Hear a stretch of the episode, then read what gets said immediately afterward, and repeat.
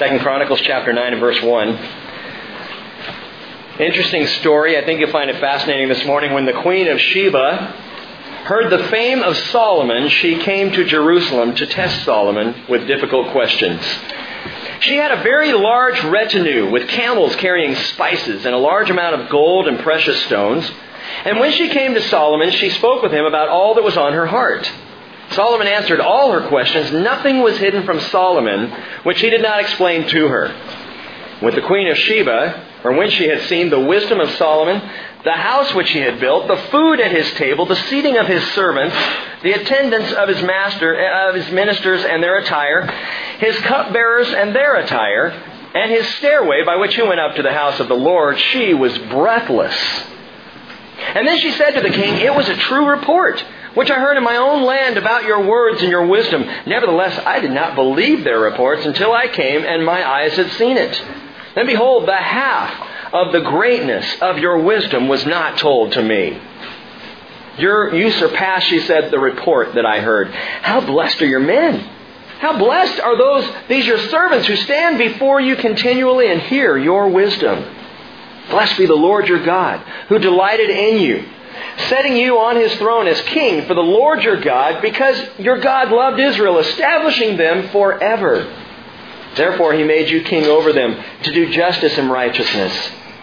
Then she gave the king 120 talents of gold and a very great amount of spices and precious stones. There had never been spice like that which the queen of Sheba gave to Solomon. Verse 12. King Solomon gave to the queen of Sheba all her desire which she had requested, besides a return which she had brought to the king. And then she returned, or turned, and went to her own land with her servants. Father, we ask for your blessing on the reading and the study of your word this morning. We pray, Lord, that you would just speak into us. Lord, I am, I am always fascinated, always excited by the depth of your word, by the power, Lord. There, there is no book like this. Though we were to take all the books ever written by man, they could not even be stacked on the same table as the single Bible because it is so awesome. We love, Lord, seeing how it fits together, how it continues to encourage our faith and, and build up those who believe. How, Lord, it brings unmistakable truth to those who are questioning and wondering. And we ask that you do the same thing again this morning. Show us in your word. And by the power of your Holy Spirit, show us, Lord, the truths that are here. Take us beyond the history and into the heart of our Father. We pray this in your Spirit, asking your Spirit to teach. In Jesus' name, amen. Who was the Queen of Sheba? No doubt at some point in your life you've heard that name. Maybe you've heard some of the legends or the folklore that's gone on about this Queen of Sheba. She's famous in Arabian legends. If you Google the name, you'll find that she has other names, not just Queen of Sheba, but she's called Bilqis among the Arabs. She's also called Makeda in other cultures. And there are several things that are kind of some maybe tradition, some just folklore, or people aren't really sure who she was or, or what she was about. But regardless of all the folklore and the legends and the myths that may have sprung up about this queen, we know Jesus himself acknowledged her existence and the story of her visit to Jerusalem to King Solomon. I'll tell you something, for me, that's all I need to know. Is that Jesus acknowledges her. Once he acknowledges someone as true, I believe they are. You know, Jesus talks about the prophet Daniel and assigns him a reality, truth as a prophet of Israel. And so those who would say, oh, I'm not sure if Daniel really existed, I say, well, Jesus thought he did. And that's good enough for me. Jesus talks about the reality, the truth of Jonah. And I, I have no problem with the story of Jonah being swallowed by the big fish and three days in the belly of the fish and spit out, puked up on the ground. Jesus said it happened.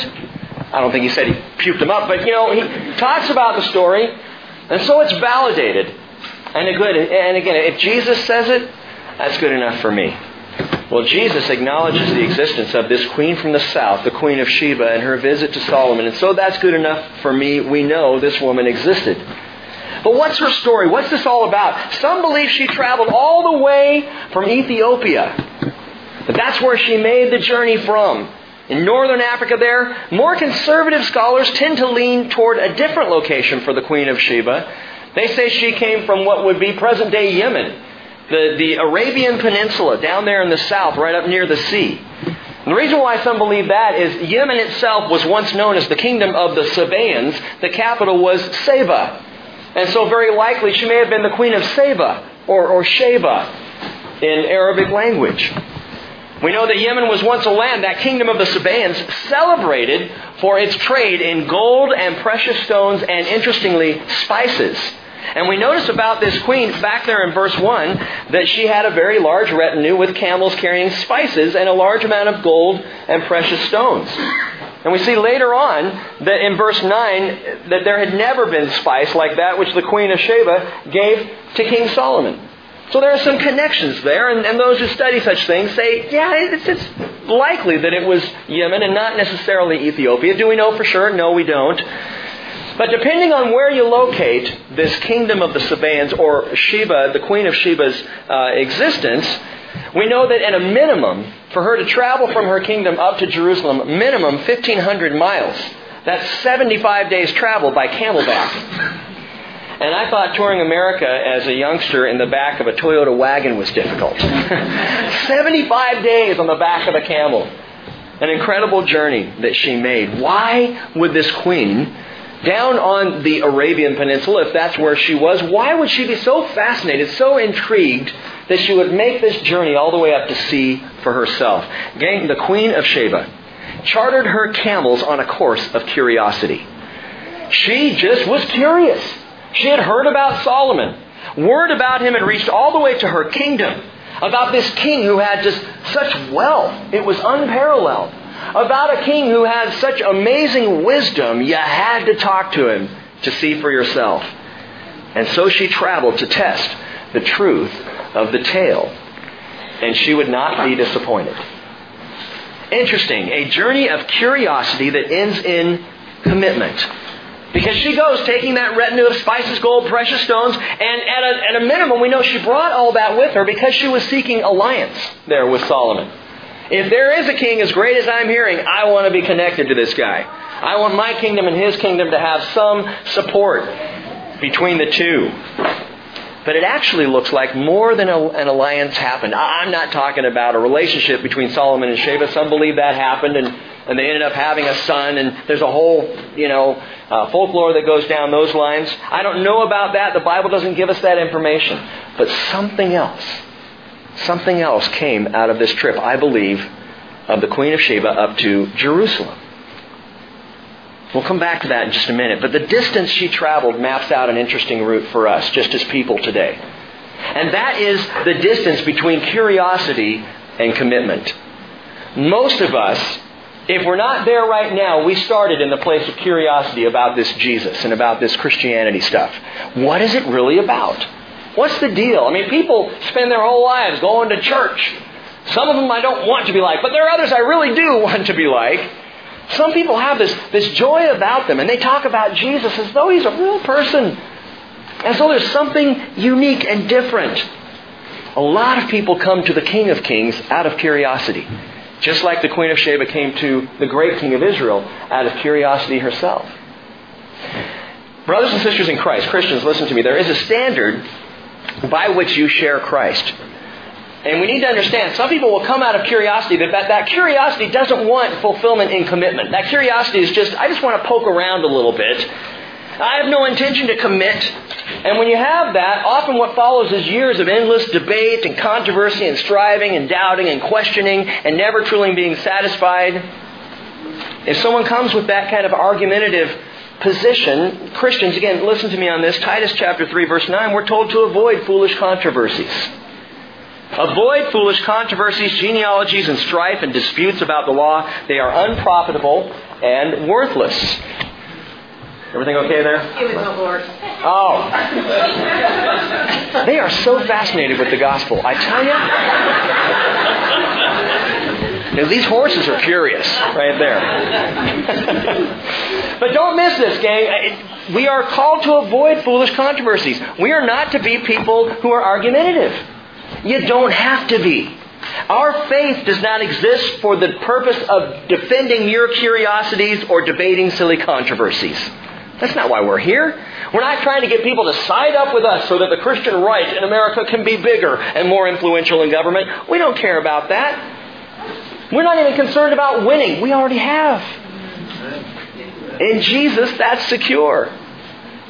So I'm encouraging you all, as I encourage myself, don't be argumentative when you're talking about Jesus. Just share what you know. The truth is enough. And either you believe this as truth or you don't. And if you believe it as truth, realize Paul said, 2 Corinthians 2.17, we are not like the many, peddling the word of God, but as from sincerity, as from God, we speak in Christ in the sight of God. We have a truth here, gang, that we don't have to defend. It is true in and of itself. Walk in it, live it, let the truth be seen for what it is. Solomon had nothing to prove. Do you think when the Queen of Sheba came into town, Solomon started gathering his advisors saying, Oh man, we got to make sure we, we really convert this woman into what we teach and believe. We got to be careful about this because, boy, we got to prove ourselves. No. She was amazed. It didn't take any, he didn't have to do anything. She asked questions, he answered. He takes her on a tour of Jerusalem. She is blown away. Because the truth, gang, is the truth. And you don't have to do anything to change it, to try and make it more palatable or relevant. All I have to do is share the gospel of Jesus. And if a heart is ready to receive the gospel of Jesus, the truth about Jesus Christ, it's going to happen. Whether I'm eloquent or not, it's going to happen. It was a long journey for the Queen of Sheba, but more than a quest of curiosity, it was a course of commitment. And when it was all said and done, she was so impressed, this queen glorifies God. She just starts to praise him. It's, it's really an interesting scene and what she says. And again, tradition holds that she actually converted to Judaism on the spot. So impressed she was with Solomon and the kingdom that she became a Jew herself before she went her way. Is that true? Josephus thinks so. Um, he wrote that, the great historian. Now, is he right about everything? No, he, he may have missed some things, but it's entirely likely. But an amazing story emerged 2,800 years after the one we just read that gives us some insight into what may have happened. It's intriguing. I'll tell you more about that in a second. But let's consider what it is that the Queen of Sheba saw Go back again to verse 1, the end of the verse. It tells us that she spoke with Solomon. When she came to Solomon, she spoke to him, or with him, about all that was on her heart. And Solomon answered all her questions. Nothing was hidden from Solomon, which he did not explain to her. And when the queen of Sheba had seen the wisdom of Solomon, and the house which he had built, and the food at his table, the seating of his servants, the attendance of his ministers and their attire, his cupbearers and their attire, and his stairway by which he went up to the house of the Lord, she was breathless. She was breathless. That phrase, gang, is literally, she was, well, I, I don't want to tell you that yet. she was amazed. This is what happens when you come to the King of Kings, Jesus Christ. When you truly come to the King of Kings and you see Him, He leaves you breathless. She came to a truth far greater than anything that she had imagined. When she saw the glory and saw Solomon, she just could not, she could hardly comprehend it. Blown away. Paul says when you come to Jesus, it's like that. He refers to it as Ephesians 1:19, the surpassing greatness of his power toward us who believe.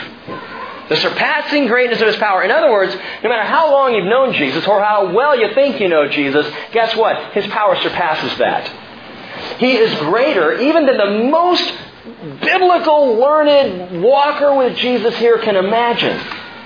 And we got together and figured out, okay, who among us really knows Jesus best? That person would be shocked if they were to see Jesus in the flesh here right now. In fact, we would all fall on our faces because of the surpassing greatness of his power toward us who believe. That word surpassing in Ephesians 1.19, it's a great word. Huperbalo. I think it was the original word for basketball. Hooperbalo.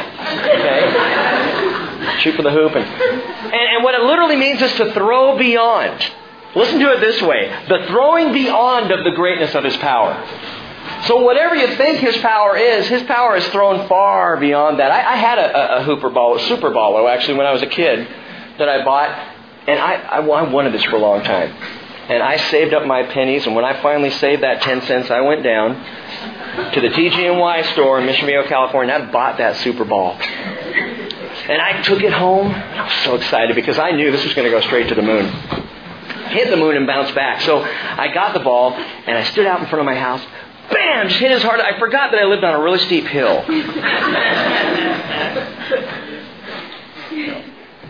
Super ballo. It went far beyond what I thought it was going to do. But this is the power of Jesus, gang. Far beyond what you can imagine. What you think. You think he's this powerful? We're not even close. Let me just say, if you haven't come to Jesus, you don't know what you're missing. You don't know what you're missing. I'm not just saying that as a pastor paid to talk. I'm saying from my own experience, you don't know what you're missing, how great a life walked in faith in Jesus Christ truly is. It's not about rules. It's not about religion. It's not about being uptight or square. It is about life in the fullest. Well, I'm getting ahead of myself. The queen of, of Sheba was overwhelmed, blown away, so amazed by what she saw. Consider these things. She was absorbed by Solomon's wisdom. Absorbed by his wisdom. In verse 5, it goes on and, and tells us that she said to the king, It was a true report which I heard in my own land about your words and your wisdom. Nevertheless, I did not believe their reports until I came and my eyes had seen it. And, behalf, and behold, the half of the greatness of your wisdom was not told me. You surpassed the report that I heard. She was just amazed. She's peppering him with questions about anything under the sun. And Solomon would go, Yeah, well, I have something to say about that. Or, Oh, yeah, well, here's the answer to that. Well, the meaning behind that is simply this. And he's just responding, and it wasn't him. It's the wisdom of God. That God told Solomon, I'm going to give you the wisdom you've asked for. I'm going to give you far more than that. But that's all he wanted. When the Lord came to him at the beginning of his kingdom, his reign, and said, What can I do for you, Solomon? He said, Could you make me wise? Because I don't think I can rule this kingdom. God said, I'm going to give you that. So wise that the queen of Sheba was absorbed by it. Wow. You ever feel that way when we're when we're in the Word together? Just absorbed, just going, God, your word is so incredible. Well, she was also awestruck by the temple which Solomon had built. He takes her on the guided tour now of Jerusalem into the temple. She sees it. Solomon's palace she sees. She is absolutely stunned at what is before her eyes. Number three, she was, and if you're keeping notes, she was absorbed by his wisdom. She was awestruck by the temple. She was, number three, astonished by the food at his table. I mean, his takeout bill must have been massive.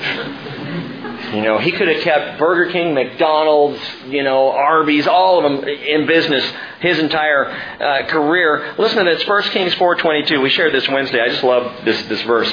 Solomon's provision for one day, one day, was 30 kors of fine flour and 60 kors of meal. What's a kor? Well, 30 kors is equal to 11,000 pounds of flour on a daily basis. That is a lot of cake, dudes. 18,750 pounds of meal. That's a lot of Apple Jacks. As I said Wednesday. In addition to that, the bread and the meal, the 10 fat oxen, 20 pasture fed oxen, 100 sheep besides deer, gazelles, roebuck, and fat and fowl. One day provision at Solomon's table. And the Queen of Sheba looked at that like some of you are looking at me and just went, dude, Solomon knew how to, how to eat. Number four, she was astounded by the seating of his servants. Just to look around the table. You see, there were so many, after all, someone had to help Solomon eat all that food. And there were many. His servants were everywhere. And she was just looking around going, amazing. She was astounded by the seating. She was amazed by the attire of his ministers and cupbearers. People who probably in her kingdom were not attired with much more than just, you know, a basic robe or garb. Yet Solomon's gang, they were dressed to the nines. She was so impressed by that, amazed by it. And number six, she was allured by Solomon's stairway to the temple. What's the deal with that? The, the stairway by which he went up to the house of the Lord. Apparently, there was an artistically appointed staircase just for the king. It was kind of a private entrance to the temple, which I think is cool because anytime the t- king wanted to go to the temple, he'd take his whole entire entourage and they'd have to go in mass, and that, that could be pretty distracting for the worshippers. So Solomon had his own staircase built. Apparently, it was absolutely beautiful, just ornamented, and, and he would go up there privately to the temple. And when the queen of Sheba had seen it all, verse 4 tells us that she was, again, breathless. What does that mean? Literally, she had no more breath in her. No more spirit. The, the Hebrew word for breath and spirit is the same. Ruach. There was no spirit left in her. And watch what she says, verse 7. How blessed are your men. How blessed are these servants who stand before you continually and hear your wisdom. Blessed be the Lord your God, who has delighted in you, setting you on his throne as king for the Lord your God, because your Lord God, your, your God loved Israel, establishing them forever. Therefore he made you king over them to do justice and righteousness. Know what she says. Your God loved Israel, establishing them forever. Now, how does she know that? How does she just figure that out? I think, just my opinion, this Sabaean queen is now speaking like one of the Hebrew prophets because she was so void of her own spirit, she was so breathless, there was room for the Holy Spirit to give her some indication about what's going on here. We kind of need to get there ourselves. Less of me, more of Him. You know, Father, if you would just kind of take my spirit and set it aside so that there is room in me to have your spirit enter in, so I can hear and know what's really up, what's going on. Now it's possible with this queen in the polytheistic world of today that she was just acknowledging the Lord as Israel's God, one of many. That's possible. I'll, I'll concede that. But it's also possible that the Holy Spirit enlightened her in a new place. That Israel was a kingdom that was intended to be forever. I think she saw the glory of Solomon, and it was so amazing. It reflected the glory of God. And that's the way it's supposed to work. Jesus said, Let your light shine before men in such a way that they may see your good works and glorify your Father who is in heaven. We're not to hide the work that we do for the Lord. We're not to, you know, tuck away our righteousness because we don't want people to know that we're followers of Jesus. Keep that to ourselves. No, no, let it out, man. Let people know. If you do something good and someone comes up and, and compliments you, say, hey, great, Jesus did that. Not me, because when I do stuff on my own, I mess it up pretty bad. But if I did something good, Praise God. And people will think you're a little nutty at times, but hey, let them see who it is behind what it is that you do. Now, this brings me to the real point of the story. The real reason I believe behind the splendor and the grandeur of King Solomon, why God blessed him so greatly, it wasn't just because he prayed the right prayer. The Lord is always intentional with what he does in Israel. And we have seen this over and over. Watch this. I'm going to let Jesus tell you what's up here. Matthew 12:42 Jesus said the queen of the south will rise up with this generation at the judgment and will condemn it because she came from the ends of the earth to hear the wisdom of Solomon and behold something greater than Solomon is here and that's the point the glory of Solomon was not about Solomon the glory of Solomon was not even about Israel the glory was about the greater than Solomon Jesus Christ the whole picture of Solomon is, is a picture of glory. It's a subtle type, a hint that points us again to the greater than Solomon who is Jesus. He was a great king. Jesus is the King of Kings. And for all the kings who have ever lived, all the rulers, all the prime ministers, all the presidents in the history of the world, there is none so great is our King of Kings, Jesus Christ. And that will be known worldwide someday, I'm assuming quickly, soon. But the greater than Solomon is Jesus. Paul refers to Jesus in 1 Timothy 6:15 as he who is the blessed and only sovereign, the King of kings and Lord of lords.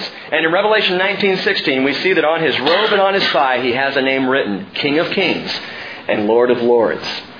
Now listen, whether you're curious about him or truly committed in him, you got to stop this morning and take one more look at him. The greater than Solomon. Look at him in parallel to this story. The Queen of Sheba was absorbed by Solomon's wisdom. But we have a greater than Solomon in Jesus. Colossians chapter 2 verse 3 says, In Christ are hidden all the treasures of wisdom and knowledge. Gang, wisdom has a name, and it is Jesus. And if you want wisdom, if you're seeking knowledge, if you want enlightenment, if you want understanding in the world, the greatest place, the only place truly to go is to Jesus.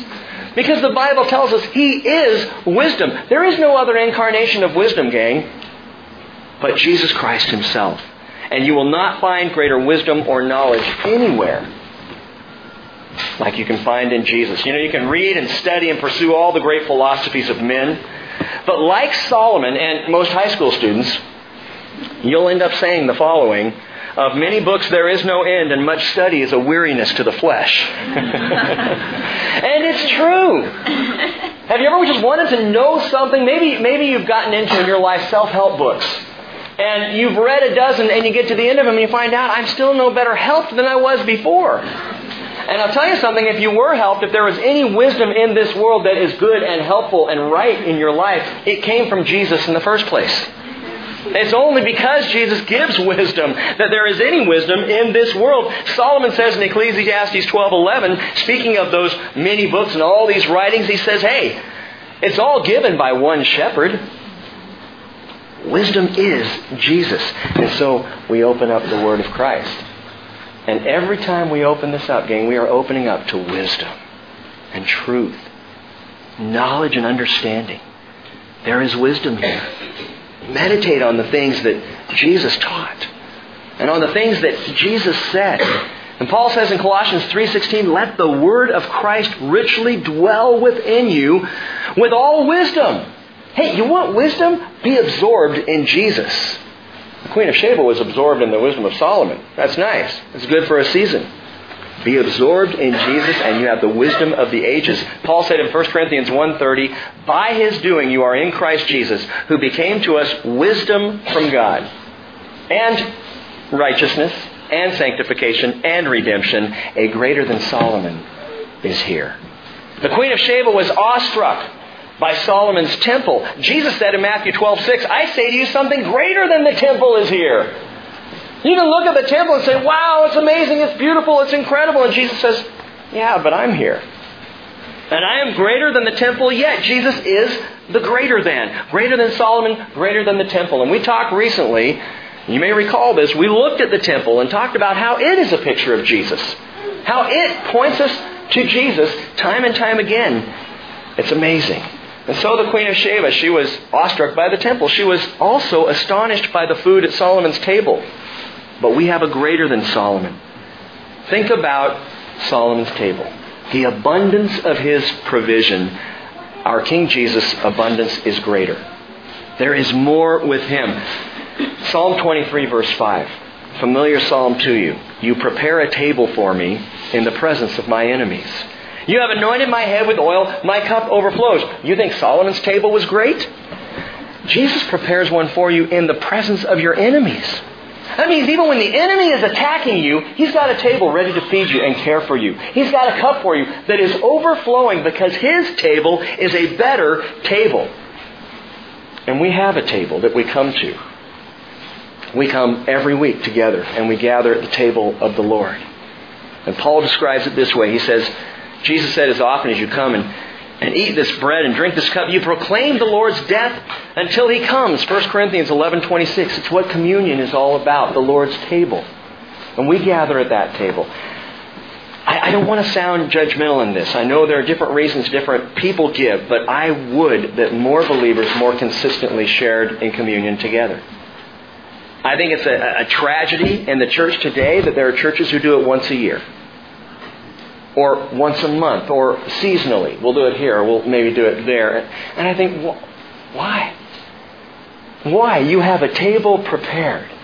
A table where the Lord says, Come and feast. In fact, in His words, John 6:54, He who eats my flesh and drinks my blood has eternal life, and I will raise him up on the last day. My flesh is true food, and my blood is true drink. And the food on Solomon's table, good as it was, could not even come close you see, the food on Solomon's table would be eaten. And once it entered the body, it would be burned up as energy or it would be used up as waste and it would go on out and that would be it. Done.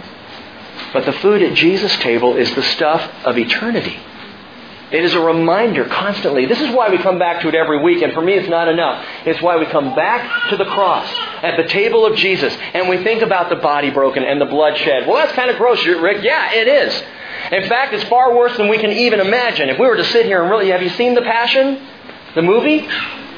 That's pretty close to what Jesus went through. Well, why do you want to think about that? Because I am reminded every time I come to that table of the passion of His love for me. I cannot deny that God loves me when I look at Jesus on the cross. I might deny it at other times when I'm having trouble with my bills. Well, God, how could you do this to me, you know? When I'm in a relationship squabble with someone, well, you know, if that's what Christianity is all about, I don't want that. But when I look at Jesus and the cross, I cannot deny that He loved me so much, He died before I even accepted Him as real. So come to the table. It is better than Solomon's table. Sheba's queen was astounded by the seating of Solomon's servants. You want to hear a great verse? Ephesians chapter 2, verse 4. But God, being rich in mercy, because of his great love with which he loved us, even when we were dead in our transgressions, he made us alive together with Christ. By grace you have been saved. And raised us up with him, and watch this, seated us with him in the heavenly places in Christ Jesus. Past tense. Rush, you remember this verse? He seated us with Christ. Like, I'm already there. I know many of you are going, well, I don't recall being there. when was the last time I was seated in the heavenly places? I'm on a not too comfortable folding chair. So what, what's going on here? and it is so, this is one of those verses that is so absolute and so true that the Lord speaks as if it already happened.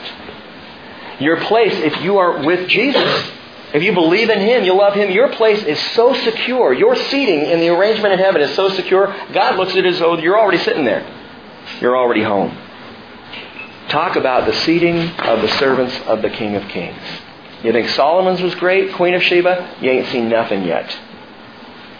Don't forget this, my friends. If you are in Christ, you already have not just an invitation, you have a seat at the table. A little name tag there, right there, waiting for you. And that's something to tell people about. The Queen of Sheba was amazed at the attire of Solomon's servants. This is, I love this. She was impressed by what the ministers and cupbearers were wearing. How much more with you if you are in Christ Jesus? Paul says in Galatians 3:27, all of you who were baptized into Christ have clothed yourselves with Christ. You want to wear some fine fashion? Clothe yourself with Jesus. Put on the robe of righteousness, as Isaiah calls it. Wear Jesus. If you're in Christ, you're wearing Christ. And that's what baptism is all about. And I want to be clear on this. We baptize by immersion here at the bridge in this fellowship. But it's not because baptism saves you. Your faith in the grace of God saves you. But baptism is an astounding picture of what God does when you come to Him in faith. You are buried, Paul says, therefore, with him in baptism, so that you might raise to walk in a newness of life. You are covered. You're immersed. It's like putting on a completely new outfit, but now the outfit is Jesus. Now, track this with me, gang. Revelation 19.8, and this is uh, uh, astounding in and of itself. It was given to her, talking about the church, to clothe herself in fine linen, bright and clean, for the fine linen is the righteous acts of the saints. It doesn't mean that your righteousness gets you to heaven. It doesn't mean that you got to do certain good things to achieve, you know, notoriety of some sort before the Lord and then get into heaven. That's not what he's talking about. Your righteousness is the righteousness that Jesus puts on you. When you wear Christ, you wear his righteousness. If you belong to Christ, righteous things will start to happen. You're going to start to live and behave and act righteously. You might go, okay, wait a minute, Rick. Wait, hang on. I know non Christian people who act righteously. I know people in Jesus, or who are not in Jesus, but are really good people. They're charitable, they're loving, they're giving, they're compassionate, they're graceful. But they're not in Jesus. Are they not righteous? Hey, I'm not saying that there's not right things being done by people who aren't Christians, but listen to me. Every single one is being canceled out. Well, what do you mean by that? I mean, because God is so perfect, if you've done one wrong thing in your life, it doesn't matter how much good you've done, you're not good enough. You're just not. You're not going to make it in. Well, what hope do we have? Clothe yourself with Christ. You wear the righteousness of Jesus, and it doesn't matter if you're 99% righteous and 1% sinful, you're saved. It doesn't matter if you're 99% sinful and you have 1% of righteousness. Man, when you come to Jesus, He cleanses the whole thing. He washes you. You are clothed with Christ. Paul says in Romans 3:21, apart from the law, set law aside, the righteousness of God has been manifested or seen. Being witnessed by the law and the prophets, the righteousness of God through faith in Jesus Christ for all those who believe. How do I get righteous? I believe in Jesus. I wear Jesus. I accept Jesus.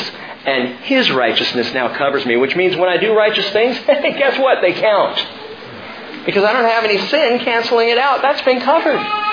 And now my righteousness is like the fine linen, the righteous acts of the saints. Does that make sense to everybody? When people see you acting righteously, you now can tell them why. Hey man, it ain't me, it's Christ. It's Christ in me. Because a greater than Solomon is here. Finally, gang, we see the Queen of Sheba. She was allured by Solomon's beautiful staircase. This is obviously important enough to be added in Scripture. She saw the way by which he went up to the house of the Lord, and, and this was like the cap on the whole thing. Wow! Beautiful. Amazing. We have a staircase. Jacob, Jacob had a dream. Jacob, whose name was changed to Israel, father of the whole, you know, the whole Jewish thing. He had a dream back in Genesis 28. I'll let, let the Bible tell you about this. Verse 12, Jacob had a dream, and behold, a ladder was set on the earth, which is with its top reaching to heaven. And behold, the angels of God were ascending and descending on it.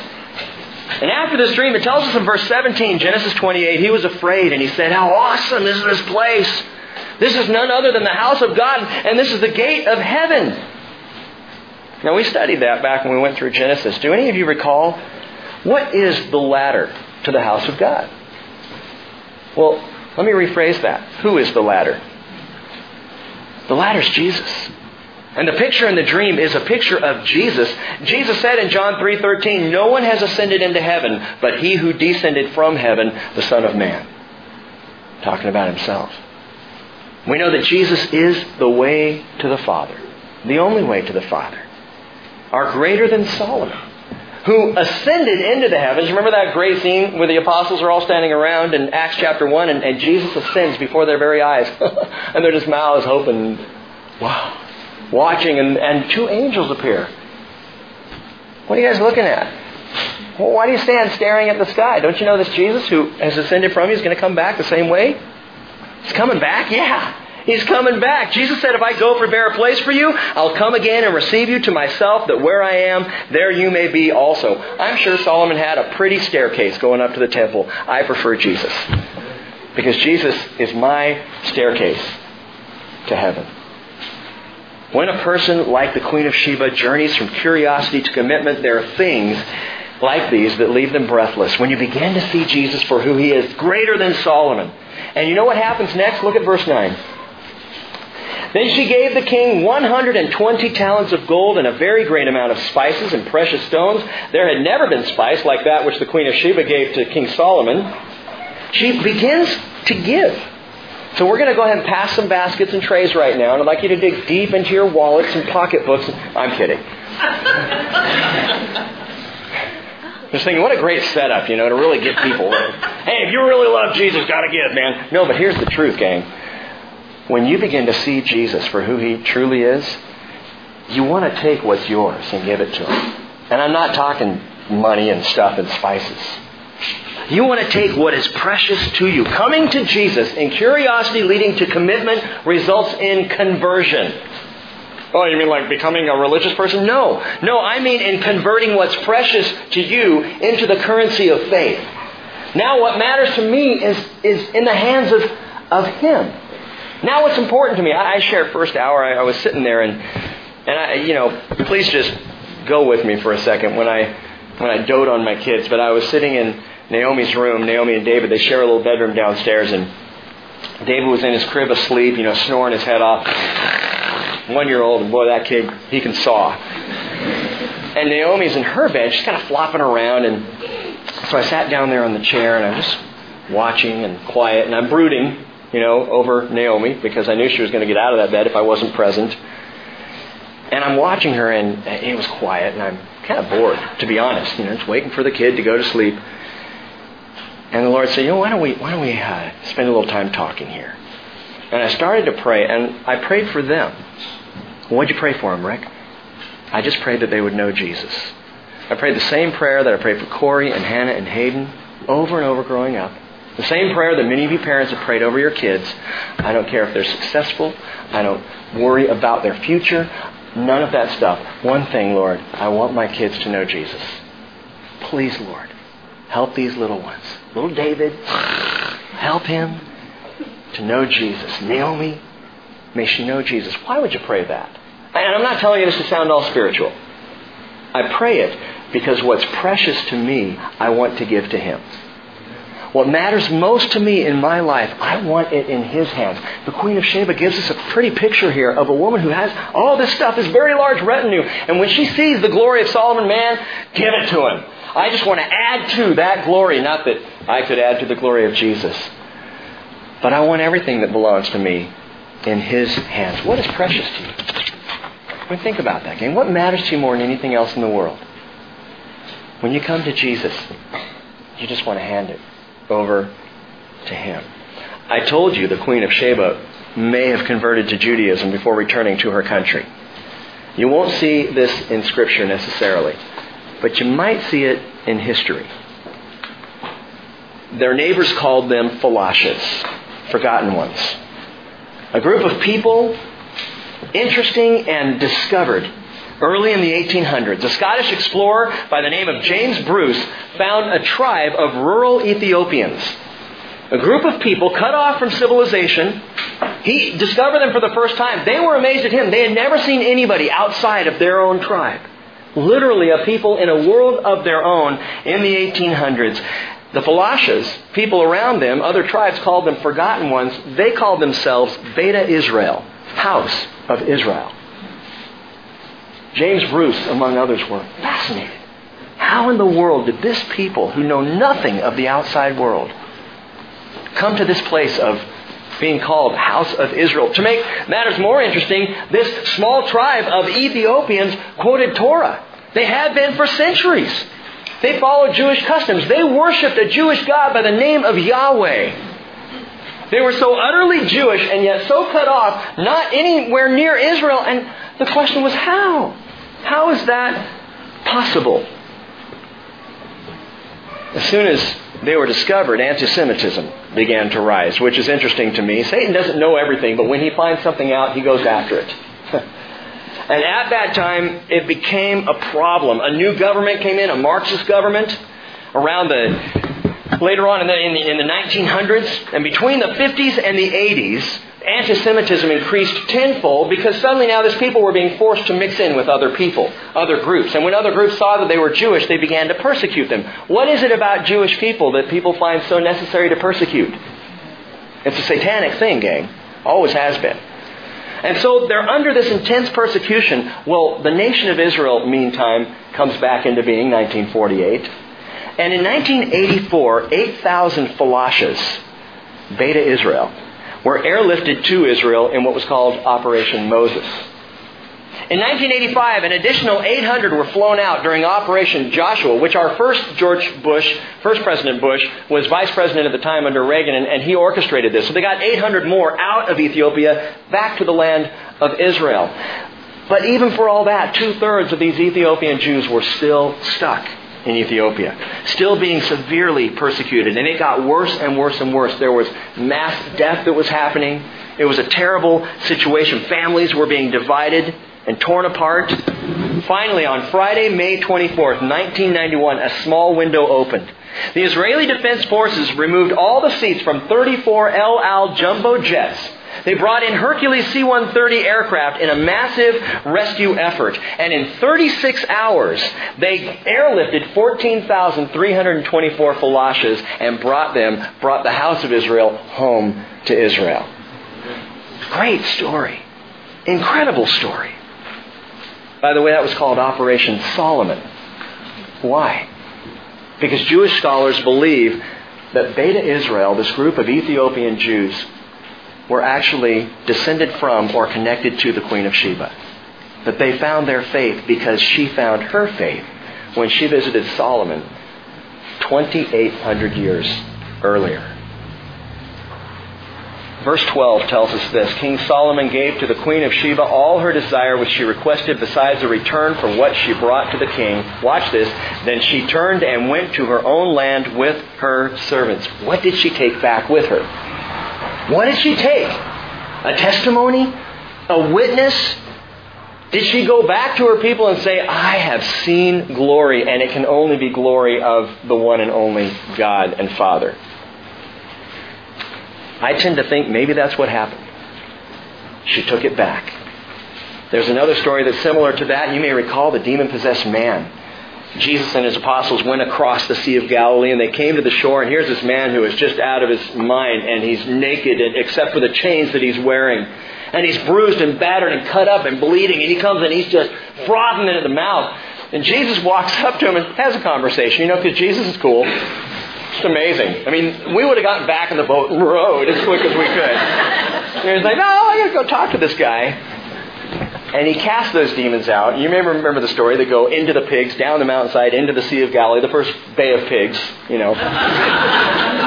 and this happens, and we're told at the end of this, here's the man now. He's, he's healed. He's recovered. He's in his right mind. And as Jesus was getting into the boat, Mark chapter 5, the man who had been demon possessed was imploring him that he might accompany him. Let me come with you. It's the only time that I found in the Gospels where someone said, Let me come with you. And Jesus said, No. You can't come. Well, what did he say? He said, Go home to your people and report to them what great things the Lord has done for you and how he had mercy on you. Go back and tell them, is it possible that the Queen of Sheba, that that curious journey culminated over 3,000 years later in the airlift by Israel? you should read the stories about this airlift. It's amazing. Because these people had never been on an airplane. They didn't have any clue what was going on. They just knew they got into this thing and, and it started to rumble. That's all they knew. And they're in there lighting fires and cooking, you know? And the captain had to come back and say, no, no, put out the fire. Not a good thing. Not a good thing. and they landed in Israel, and when the doors opened and they understood enough to know they were stepping out into the promised land, they danced and sang, and the, the partying was incredible. Because they were home. They were brought home because, and listen to me, because the Falashas were not forgotten. And with Jesus Christ, there is no such thing as a Falasha. There are no forgotten ones. Uh, this is a great story because people say, well, what about the Africans? You know, what about someone who, who in, maybe in a tribe somewhere has never heard about Jesus? How is that fair that they not know about Jesus and, and not get saved? There are no forgotten ones. The Falashas are a great picture of this, that God remembered them cut off from civilization for nearly 3,000 years, God remembered them and brought them home. God remembers. He remembers. When you come to the greater than Solomon Jesus Christ, you need to know something. You may be 10 years old or you may be 70 years old. God has not forgotten about you. He hasn't forgotten. You know what my greatest proof of that is? Jesus hasn't come yet. We've talked about this. If Jesus had come, then it would all be over. But guess what? You're sitting here this morning. Some of you, and I don't know where you all are at in your faith. Maybe there's someone here, maybe you have never really committed yourself to Jesus. Hey, we're waiting. Because God has not forgotten. Maybe you are a believer in Jesus. And right now, you're going through some hard time. And life is not working out so well. Let me tell you something. God has not forgotten you. There are no Falashas in Jesus Christ, our greater than Solomon, the King of Kings. Let's pray to Him. Lord Jesus, we praise you. We thank you that you are so good. Far beyond good, you are the greater than Solomon, the greater than the temple, the greater than all other things. And, and we just want to declare that this morning. I take great delight in saying this, Jesus. You are King of kings and Lord of lords. You're the Lord of my life. And I need you. I need your wisdom. Lord, I need to dine at your table. I need to wear the attire that you provide. I need you to provide that staircase for me to get to heaven. Lord, I need you in everything that you are. And I thank you for providing your grace that saves me. Lord Jesus, right now I pray if there's anyone here among us who has never, never confessed faith in you, maybe is in a place of curiosity right now, that that curiosity would grow to commitment and to conversion, a complete changing of what's important in life. Lord, we know you're coming soon. We look forward to that coming. But until you come, clothe us with your righteousness so that we might be a picture, so that people would look at us, see our good works, and glorify our Father who is in heaven. So that, like Solomon with the Queen of Sheba, we might be just used by you to bring Jesus to other people, that they will see your glory. We pray this in Jesus' name. Amen.